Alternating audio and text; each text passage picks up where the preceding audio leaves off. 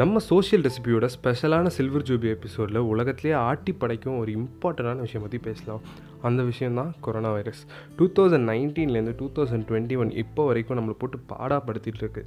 Corona ஒரு வகையில் பாடுபடுத்துதுன்னு பார்த்தா காலேஜ் லைஃப்பை மிஸ் பண்ணுற கவலை இன்னொரு பக்கம். ஆனால் என்ன பண்ணுறது இந்த கொரோனாவை நம்ம சண்டை போட்டு ஜெயிச்சே ஆகணும்.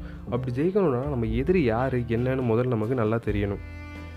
அந்த வகையில் முதல்ல வைரஸ்னால் என்னென்னு பார்த்தா ப்ரோட்டீன் அப்புறம் மரபணு சேர்ந்த ஒரு பால் தான் வைரஸ். வெளியில் இருக்கிற வரைக்கும் அது வெறும் பால் தான். எப்போ ஒரு செல் உள்ளே போதோ அப்போ தான் அதுக்கு உயிர் வந்து அப்படியே மல்டிப்ளேட் ஆகி மல்டிப்ளை ஆகிட்டே இருக்குது இதுங்க காற்று தண்ணி அப்புறம் நாய் கடிச்சா ரேபிஸ்லாம் பரவும் அப்படின்னு சொல்லுவாங்க. ஸோ அந்த மாதிரி பல டைப்பில் இது ஸ்ப்ரெட் ஆகும்.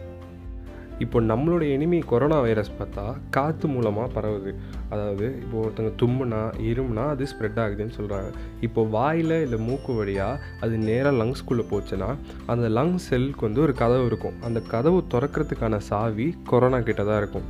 அதுதான் அந்த ஸ்பைக் புரோட்டீன் கொரோனா வைரஸோட ஃபோட்டோவை எல்லாருமே கண்டிப்பாக பார்த்துருப்பீங்க. அது மேலே முள்ளு முள்ளாக இருக்கும். அதுதான் அந்த சாவி. சன் ரேஸ் மாதிரி இருக்கிறதுனால தான் இதுக்கு பேர் கொரோனானே வந்துச்சு. நைன்டி பர்சன்ட் பீப்புளுக்கு இந்த வைரஸ் உள்ளே வந்தாலும் அவங்க இம்யூனிட்டி சண்டை போட்டு fever cold loss of taste மாதிரியான சின்ன சின்ன சிம்டம்ஸை ஓவர் கம் பண்ணிடுது வித்தவுட் ஹாஸ்பிட்டலைசிங் ஆனால் மீதி டென் பர்சன்ட் பீப்புளுக்கு டயபெட்டிஸ் அப்புறம் ஹை பிபி லங் இம்யூனிட்டியில் பிரச்சனை இருக்கிறவங்களுக்கு இந்த வைரஸ் வந்தால் அவங்களால ஃபைட் பண்ண முடியல.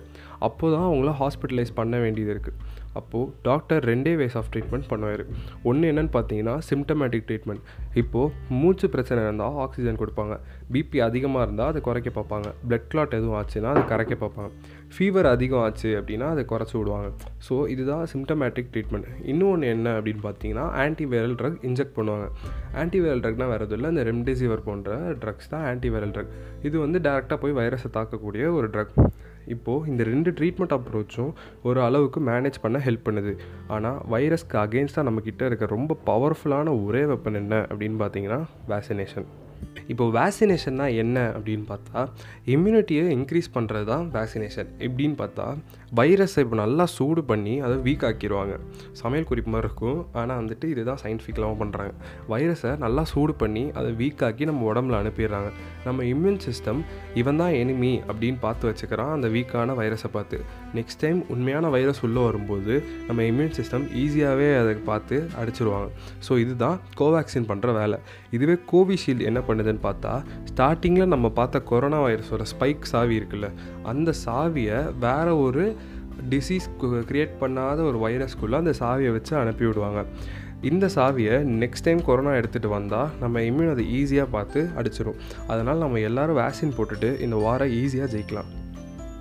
இப்போ ஜென்ரலாக வேக்சின் போடாதீங்க அப்படின்னு சொல்கிறவங்களாம் ஏன் சொல்கிறாங்கன்னு பார்த்தீங்கன்னா இந்த வைரஸ் அடிக்கடி மாறிட்டே இருக்கிற ஒரு வைரஸ் அப்போது நீங்கள் ஒரு ஸ்டெயினுக்கு வேக்சின் போட்டால் இன்னொரு ஸ்டெயின்லேருந்து தடுக்காதுன்னு சொல்லுவாங்க.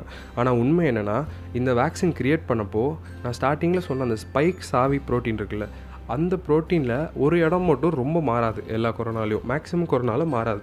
ஸோ நம்ம இந்தியாவில் இருக்கிற மேக்ஸிமம் ஸ்ட்ரெயின்ஸ் கிட்டேருந்து இந்த வேக்சின் நம்மளை காப்பாற்றும் அதனால் இந்த வேக்சினை எல்லாருமே போடலாம். இப்போ நம்ம என்ன பண்ணணும் அப்படின்னு பார்த்தா இந்த ஃபோர்டீன் டேஸ் குவாரண்டைனில் ஒழுங்காக வீட்டில் உட்காந்துட்டு வெளியே போகாமல் அப்படியே வெளியே போனாலும் மாஸ்க் போட்டுட்டு சோஷியல் டிஸ்டன்சிங் மெயின்டைன் பண்ணிக்கணும். அப்படியே வீட்டில் இருக்கும்போது ஃப்ரூட்ஸ் வெஜிடபிள்ஸாக சாப்பிட்டு வைரஸ் கிட்ட சண்டை போட இம்யூன் சிஸ்டமை ஸ்ட்ராங் பண்ணிக்கணும். இந்த சண்டையில் நம்ம கண்டிப்பாக ஜெயிச்சிருவோம். எபோலா பிளேக் மாதிரி டெட்லியான பேண்டமிக்கே பார்த்தாச்சு. இந்த கண்டிப்பாக ஓவர் கம் பண்ணிடுவோம்னு சொல்லி இந்த டுவெண்ட்டி ஃபிஃப்த் எபிசோடு முடிச்சுக்கிறேன் this is rotaractor Harikrishna thank you for your attention மீண்டும் அடுத்த வாரம் சந்திப்போம். Until then stay safe stay home